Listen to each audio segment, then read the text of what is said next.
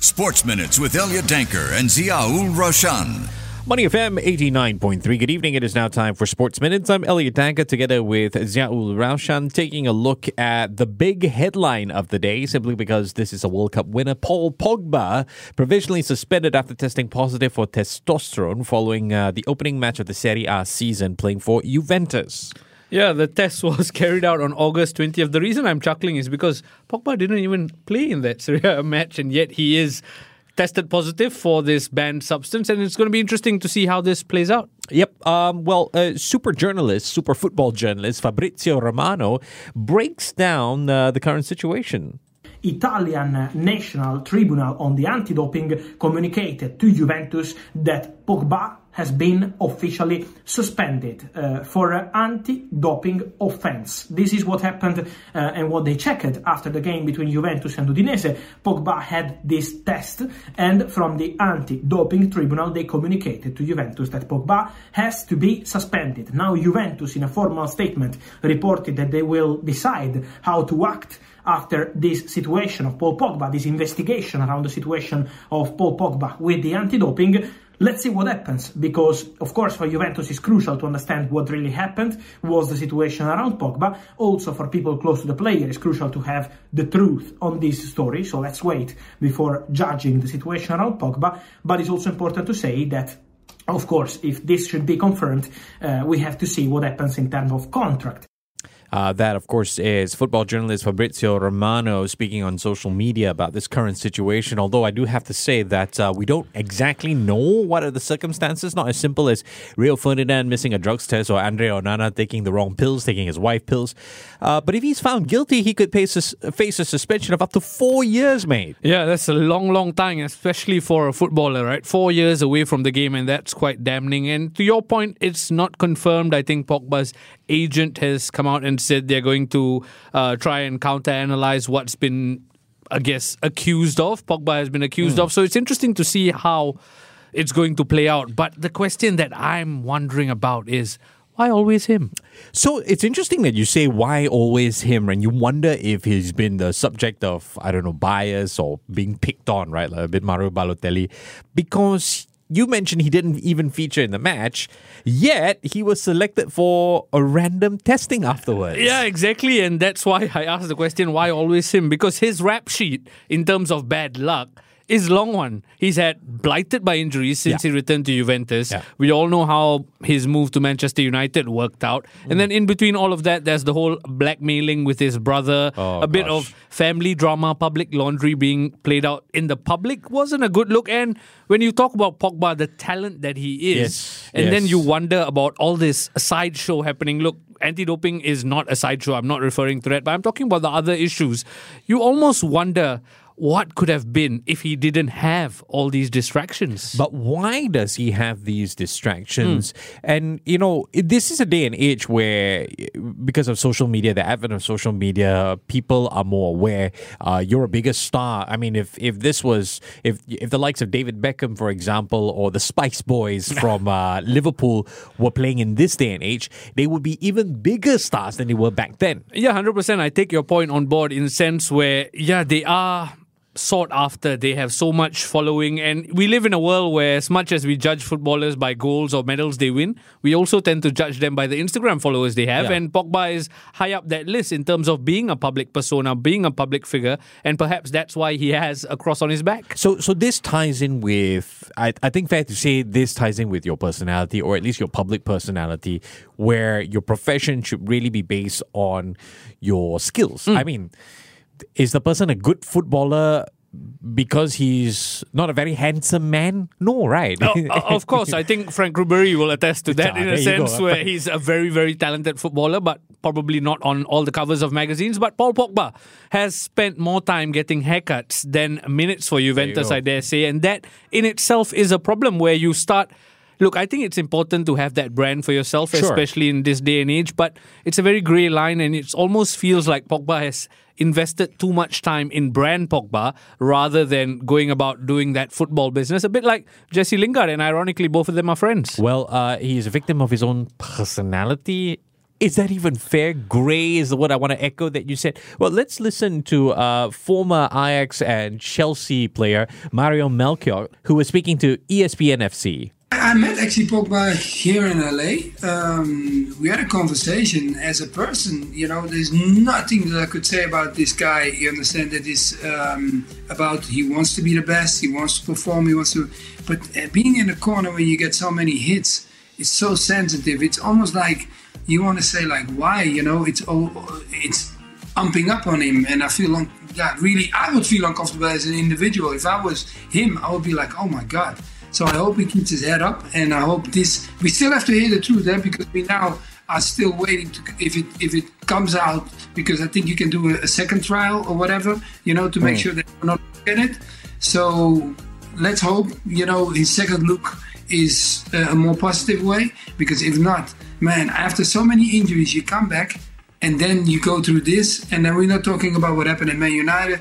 It's it's it must be a tough one for him. Were you surprised when you saw this uh, news piece come out this morning? Look, I wasn't entirely surprised, and I think that in itself is worrying. Like, it wasn't.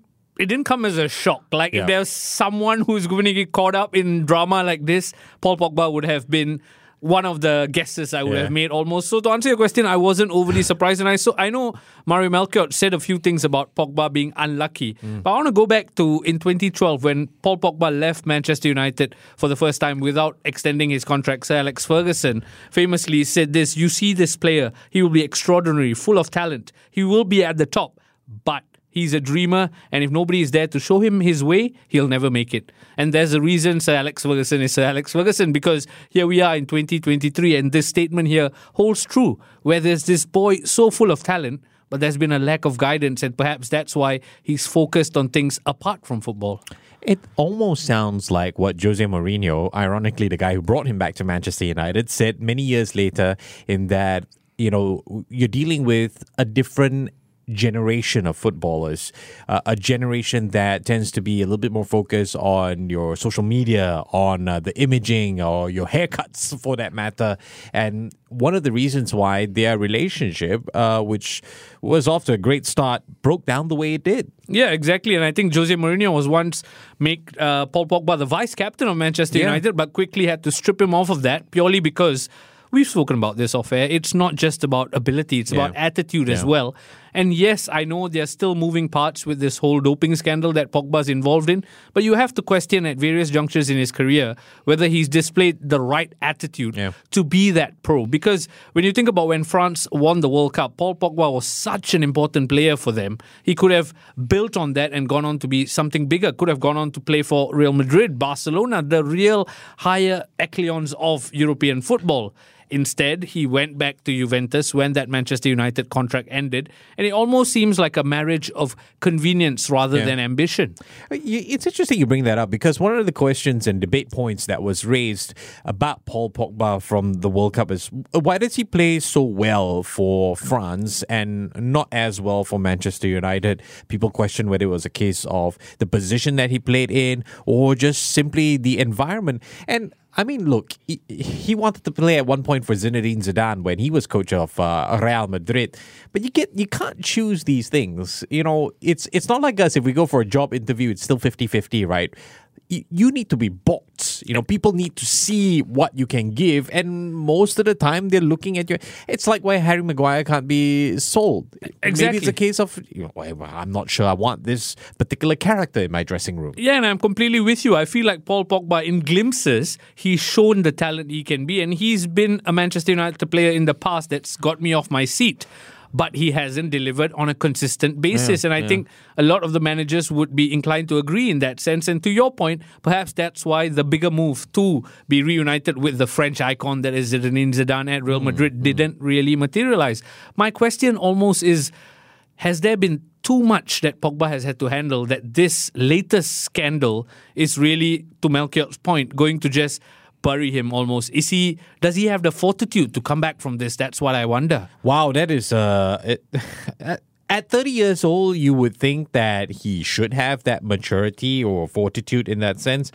But, you know, I'm just looking at it at his Instagram. He's got like, what, 60.7 million followers maybe he just needs to get off Instagram. He hasn't really talked about this uh, incident. I'm just looking at his stories. Nothing really major uh, or, or pressing about this particular incident, but maybe you need to get off social media. Maybe you need to get off all these distractions and fashion shows, etc., etc., and do what you're paid to do. Be a footballer. Exactly, because I don't think money is the motivation anymore for Paul Pogba. He's Yeah. probably got enough zeros in his bank balance Yeah. to last a few generations. So at the moment, to your point, he needs to put football first if he is to embark on this comeback. And you brought up the examples of Rio Ferdinand and Andre Onana earlier. Mm, mm, mm, they are two players, different circumstances, but they were somehow embroiled in doping controversies. Rio Ferdinand obviously made a very respectable comeback after a much shorter ban, and Andre Onana obviously now plays for Manchester United. So for Pogba, the references are there, but I do wonder whether he might go down the road of oblivion and just disappear rather than